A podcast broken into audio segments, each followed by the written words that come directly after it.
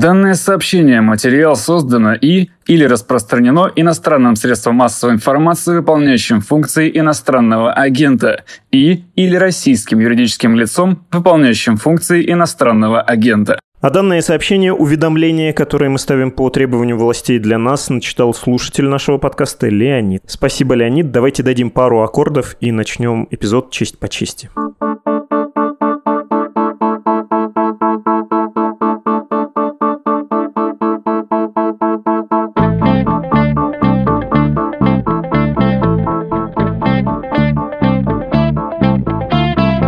Здравствуйте, с вами подкаст «Медузы. Что случилось?». Он посвящен новостям, которые долго остаются важными. У микрофона Владислав Горин. 30 декабря 2021 года Российская Федерация объявила СМИ иностранными агентами несколько человек, включая писателя, публициста Виктора Шендеровича. 11 января 2022 уже, конечно, года он сообщил, что уезжает из России до лучших времен под угрозой уголовного преследования. Через пару мгновений издание «Иностранный агент», то есть мы, вступим в диалог на чистом русском с писателем наделенным таким же статусом, то есть СМИ иностранного агента. И вынужден сделать небольшое предупреждение. Мы, как в старые недобрые позднесоветские времена, во-первых, будем говорить о такой печальной вещи, как иммиграция. Во-вторых, даже декорация этого разговора будет похожей, потому что Виктор Анатольевич кочует, и качество телефонной связи, интернет-соединения не блестящие. Я прошу вас это понять, и давайте будем считать это спецэффектом, как будто мы специально это сделали, чтобы создать атмосферу таких переговоров в ночи с разницей во времени, конечно же, между оставшимися в России и их уехавшими друзьями. Ну что, звоним?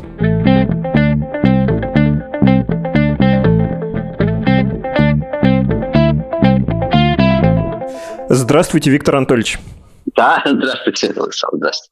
Боюсь не обойтись без обязательной программы в виде вопросов о вашем отъезде. Вы уже дали несколько интервью про ваше иноагентство, про угрозу уголовного преследования, про истца Евгения Пригожина, про реакцию Дмитрия Пескова, который сказал, что статус иностранного агента не ограничивает в правах, а по всей видимости надо говорить про то, что это попытка скрыться от суда. Могу я вас попросить все это снова суммировать и высказаться для тех, кто все это пропустил? Ну, да, я вынужден буду, конечно, повторяться, потому что я последние несколько суток только это и говорю. Но, тем не менее, да, инагентство, конечно, буквально ни при чем. Мой отъезд связан с прямой угрозой ограничения свободы в связи с уголовным делом по заявлению Пригожина.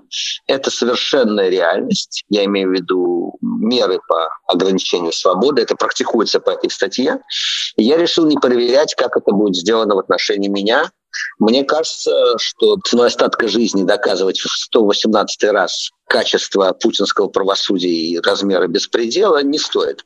Поэтому я не вернулся с, э, так сказать, новогодних каникул, остался в Европе.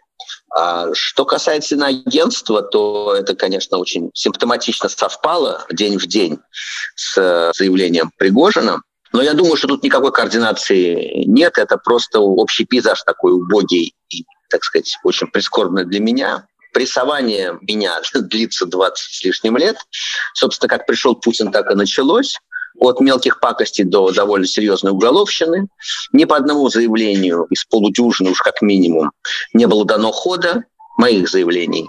Где-то в районе 2010 года я и перестал подавать заявления, потому что ну, это уже совершенно бессмысленно, это я понимаю. Я имею дело как по Герцену. Государство расположилось как оккупационная армия, я партизан и могу рассчитывать только на карателей, ни на что другое. Никаких вообще правовых отношений у меня с этим государством уже давно нет. Вы сказали про Пригожина, и не знаю, наверное, есть слушатели, которым нужно еще объяснить. Это человек, который, как в фильме Бельмондо, профессионал, когда тут представляется случайному встречному шпионаж и каштаны. Вот чем он занимается, то есть и поставками еды, и пресса связывает его с частными военными компаниями, с фабриками троллей. Предположительно, это очень разносторонний по интересам человек, при этом близкий к власти. Вы говорите, что это совпадение, не скоординированная операция декорации, говорите про нехороший пейзаж. А почему сейчас он для вас показался особенно серым? Ну, потому что я понимаю этот аргумент про статья может превратиться в реальный срок, но до этого же тоже все это было. Были иски, были суды, была слежка, что уж там была скрытая съемка интимного характера. Без всяких шуток было мало приятно очень давно. Почему достало именно сейчас, в 2022 году? В этой уголовщине я жил. То, что вы перечислили многое другое, повторяю, от, так сказать, мелких пакостей в виде запрета на профессиональную деятельность, там, телевизионную или концертную, лекционную, черные списки, до прямой тяжелой уголовщины, вторжения в частную жизнь, слежки и угрозы убийства, в том числе от того же Пригожина. Но это то, что называется условия жизни, атмосфера жизни. В этом случае все перешло в плоскость практической угрозы. Не вообще, а угрозы, которые я не могу избежать, находясь в России. Несколько раз за эти годы я вынужден был переходить почти что на нелегальное положение под угрозой физической расправы. Не выходить одному, менять адреса встреч, озираться в своем собственном городе. Это травматичный опыт, но все-таки я пытался до последнего оставаться на родине, с моей публицистической работы это принципиальная была позиция, потому что я прекрасно понимаю, что то, что я говорил снова Арбата 11, цеха Москвы, да, или живя в Москве, эти же слова, сказанные из Нью-Йорка или Праги, конечно, имеют другую цену. Я это прекрасно понимаю. И мне хотелось как можно дольше разговаривать нормальным голосом, находясь в стране. Я искренне считаю, что они должны прятаться от нас, а не наоборот. И я хотел это ощущение укреплять и в согражданах, и в моих оппонентах, позволение сказать. Они должны прятаться. Они должны чувствовать. Их голос должен дрожать, а не мой. И я старался, так сказать, чтобы мой голос не дрожал.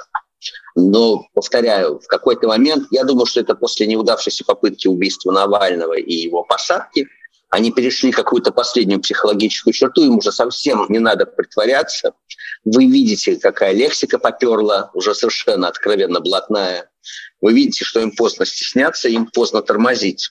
И, видимо, те меры в отношении меня, которые постеснялись бы какое-то время назад, ну, учитывая там, скажем, какую-то шумиху, шум, вот это все, да, видимо, они же считают ущерб. Ну, конечно, понятно, что со мной нельзя просто что-то сделать незаметно с какого-то времени, ну, после, по крайней мере, кукол, да, то есть уже 20 лет с лишним. Но в какой-то момент понятно, что им уже стесняться совсем нечего, и никакая цена, пиаровская цена, их может не остановить. Им, собственно говоря, может быть, даже и демонстративно хочется показать, что им это все равно как скажет в этом случае Песков, закон один для всех, да, ну и так далее. Все мы это знаем наизусть. Так что ситуация психологически изменилась за последний год очень сильно.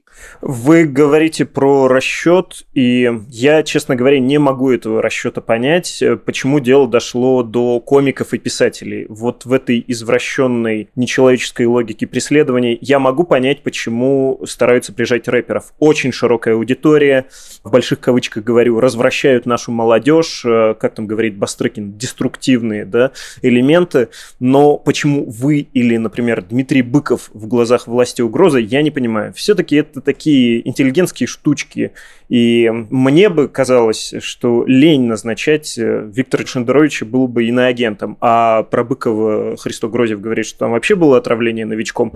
Ну, я не могу понять, зачем предпринимать такого рода действия, какой такой эффект может их оправдать. Путинизм не рухнул и не рухнет от того, что Виктор Шендерович будет находиться в России и заниматься тем, чем занимался до этого. Я вас недооцениваю или тут дело в чем-то другом? Нет, нет, вы недооцениваете вы недооцениваете степень деградации. Да, начинается все с политики, из прессования политиков, из контроля за политикой. Потом машина начинает работать сама. И сталинские репрессии начинаются с уничтожения Троцкого и Бухарина. Но потом начинают подножить и просто все подряд. Понимаете? Это логика репрессий создан аппарат, который ничего не может, кроме вот этого уничтожения вала дел, они должны демонстрировать свою лояльность. Продемонстрировать свою лояльность, скажем, испытателя-новичка, подопытным, избрав Быкова, они как бы демонстрируют лояльность. Да, Пригожин 7 лет назад, когда угрожал покалечить меня, Быкова, Альбац, Муратова, а это было, это была реальная угроза. Он хотел понравиться Путину. Это очень понятная логика. Для этого не надо, чтобы Путин сказал, там, избейте Быкова там, или Муратова. Не надо. Это просто появляется вокруг челядь в большом количестве, которые хотят понравиться. Понравиться Путину преследованием меня или, так сказать, гадостями в адрес Быкова или даже убийством Быкова. Можно понравиться Путину, да. Почему нет? Это уже дальше инициативы начинаются. Это инициативники вылезают наружу. И я не переоцениваю себя, я не думаю и даже уверен, что никакой консультации про меня там с Путиным не было. Номенклатура Путина – это Навальный. Вот Навального посадил персонально лично Путин. Это понятно. В моем случае это просто работает система, которая доработалась до меня. Ну а, собственно, почему и нет? Еще раз, тут есть принципиальный момент, как мне кажется. В какой-то момент они могут это делать демонстративно, как бы показывая нам, что если кто-то из вас надеется спрятаться за известностью, популярностью, то мы можем на это не рассчитывать, что им все равно. Им давно уже все равно, повторяем, поздно пить боржоми, а танки грязи не боятся. Вот вся их логика. Поэтому да, ну Шендерович и Шендерович, там, да, ну Быков и Быков. Они давно отъехали в этом смысле. Никакого общественного контроля не было уже отродясь в России, ну или почти отродясь. А что касается Запада, то умоются. Но они же умылись много раз. По поводу Навального, в конце концов, умылись. Вот Навальный сидит, с Путиным разговаривают, как ни в чем не бывало. Да, все нормально. Это работает. если это можно после попытки убийства своего главного политического оппонента, человека совершенно всемирной уже известности, то почему нельзя запрессовать меня я, на пять этажей ниже, в смысле там, известности и так далее? Это все очень понятно, мне кажется, логика. У меня есть э, сентиментальный вопрос про ваше состояние. Я понимаю, что я уже третий раз спрашиваю про причину вашего отъезда, но не могу удержаться. Я где-то в 90-е или начале 2000-х в каком-то толстом журнале конца 80-х, начала 90-х читал ваше произведение. Точно помню, что это была проза в стихах, как вы провожаете товарища, кажется, в аэропорту Шереметьево, а сами остаетесь. И там такое очень меланхоличное настроение. В общем-то, тот же серый пейзаж, о котором вы говорите, Свинцовый, но очень ясный посыл, что я свою судьбу разделяю с этой страной. Я не еду. А почему тогда вам казалось, что можно остаться, в том числе такое погибельное ощущение. Я повторю, я не нашел до нашего с вами разговора, не смог найти в поисковиках это стихотворение, этот рассказ, и поэтому, возможно, разговариваю сам с собой, со своими воспоминаниями очень давними, но мне казалось, что там была вот эта вот уверенность, что я остаюсь, а сейчас этой уверенности нет, этого мужества, и что-то поменялось в лирическом герое, которого я в данном случае уравниваю с автором. Ну, с 89 -го года, когда было написано, поменялось примерно все. Я не представлял себе своего отъезда. Это было время повального отъезда друзей. Невозможно было не примерять себя к перемене судьбы. Очень многие уехали тогда. Но это было тогда, это было прощание с прошлым сюжетом. Это был перелом, конец советской власти, начало чего-то неизвестного здесь. И многие выбрали ну, просто начать совсем как один мой приятель, уехавший, замечательно сформулировал, я прожил одну жизнь, есть возможность попробовать прожить совсем другую. Вот попробовать уехать и начать совсем другую. Мой сюжет оказался связан с Россией, так получилось это не лучше и не хуже, это просто так получилось. Для меня лучше, потому что если бы я уехал, то не было бы ни кукол, не было бы моей судьбы, была бы какая-то другая, не знаю, но моей бы судьбы не было. Я рад, что я не уехал. Было принципиально вот что, было ощущение сюжета было ощущение сюжета, в котором я так уж получилось с какого-то момента начал участвовать. Я был участником этого сюжета. С конца 80-х, 90-х, когда я вел колонку в московских новостях у Егора Яковлева, да, и в середине 90-х, когда случились купы и телекомпания НТВ, и потом на переломе 2000-х, когда я оказался вдруг в политике, совершенно ну, того не желая. Я был журналистом и писателем, но выяснилось, что всякий, кто противостоит приходу Путина, он уже по факту в политике. Но так дальше и пошло. Я был частью сюжета этого. И это меня держало, конечно, довольно сильно. Сейчас сюжет закончен, политический сюжет закончен. Нету ни гражданского общества, ни политики. Этот сюжет проигран. Мы теперь ждем, когда мать природа как-то Авгиевы конюшни да, реку повернет, и все это смоет, все это дерьмо. Не исключено, что вместе с самими конюшнями, но это уж как получится. Мы ждем поворота этой реки. Я уже в этом никак не могу участвовать. Я уже давно решаю задачу, которую замечательно сформулировал Лев Рубинштейн, мой старший коллега, блистательный эссеист. Не испортить некролог. Я говорю то, что я говорю, пишу то, что я пишу. У меня есть какая-то аудитория. Я испытываю некоторую ностальгическую, может быть, но я чувствую свою связь с этой аудиторией. Я буду продолжать писать и формулировать. Это то, что я умею и считаю своей обязанностью. Но никаких мессианских соображений о своем участии в сюжете у меня нет, разумеется. И сейчас речь идет просто о, ну, повторяю, есть выбор политический. Вот Навальный поступил как политик, единственный, замечу, практически как политик. Он вернулся, и сидя в тюрьме, он является очень серьезной фигурой российской политики. А если бы уехал, то перестал бы быть фигурой важной российской политики. С писателем, с публицистом, журналистом дело обстоит совершенно иначе. Писатель может жить хоть в Антарктиде, это совершенно не важно, где он живет физически. Его дело вот алфавит, да, и как формулировал Бродский, патриотизм писателя, поэта в том, как он пишет на одном языке. Вот я остаюсь русским патриотом в этом смысле. Вот и все. Вы знаете, в связи с вашим отъездом снова всплыл в интернете новогодний ролик 2003 года, как вы на телешоу перепеваете «Сиреневый туман», и в конце номера на сцене у вас в буквальном смысле на подтанцовках сзади Валерий Сюткин, Светлана Сорокина и особая пикантность Владимир Соловьев, тот самый нынешний генерал пропаганды. Прошу тебя забудь сердечные тревоги. О прошлом не грусти, за все меня прости, прошу тебя, забудь. Сердечные тревоги, о прошлом не грусти, за все меня прости в вашем карьерном треке. Я не представляю такой точки, но тем не менее, может быть, вы сами ее фиксируете. Была возможность встроиться в систему, сделать карьеру, оставаясь здесь, ну, то есть пойти примерно тем же путем, что Владимир Соловьев. Ну, разумеется, немножечко раньше, чем у Владимира Соловьева. Мне на рубеже 90-х нулевых годов предлагалось стать Ургантом. Правда, Урганта еще не было. Мне предлагал Первый канал вечернее шоу. Ну, в общем, вот этот слот, который потом блистательно занял Ваня Лунов. Мне это предлагалось. Константин Эрнст с высоты своего недюжного роста обнимал меня за плечи в Останкинском буфете и спрашивал, Витя, когда ты перестанешь работать на маленькой компании, пойдешь работать на большую.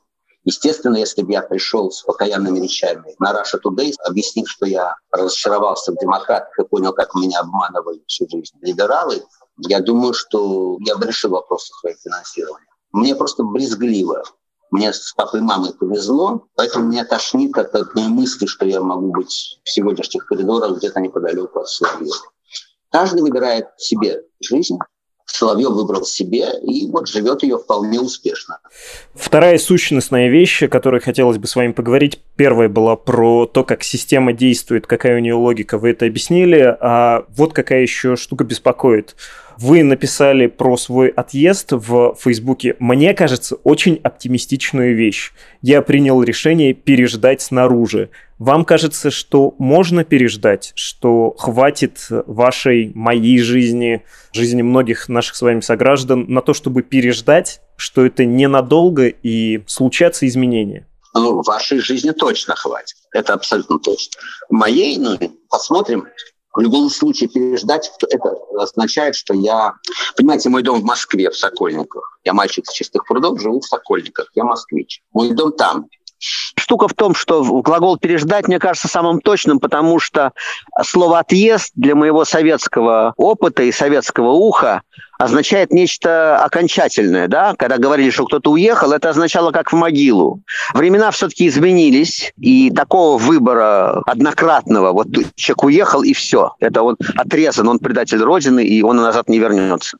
Потом выяснилось, что даже уехавшие, да, как Райнович, могут вернуться, но это вот другое дело совсем. В нашем современном мире, по моим уже ощущениям, это все равно переждать, переждать. Я не собираюсь уезжать с Родины, это не мой выбор. Это не то, что я решил уехать. Решил бы, уехал бы. Это я вынужден, я не могу появиться сейчас в Москве. Поэтому переждать, пожалуй, самый точный глагол. Спасибо, Виктор Анатольевич. Прощаюсь в частном случае в этот раз, но не совсем прощаюсь. Я тоже надеюсь. Счастливо. Всего доброго. Спасибо. Виктор Шендерович, писатель и публицист, был с нами сегодня.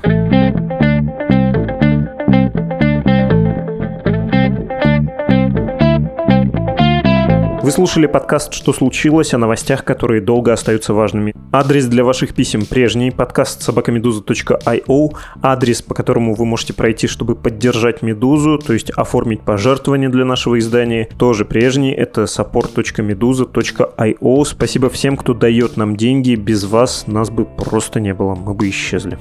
Над этим эпизодом подкаста «Что случилось?» работали, как и раньше, я, Владислав Горин, редактор и продюсер Лора Суслова, автор музыки Виктор Давыдов. Спасибо, до встречи.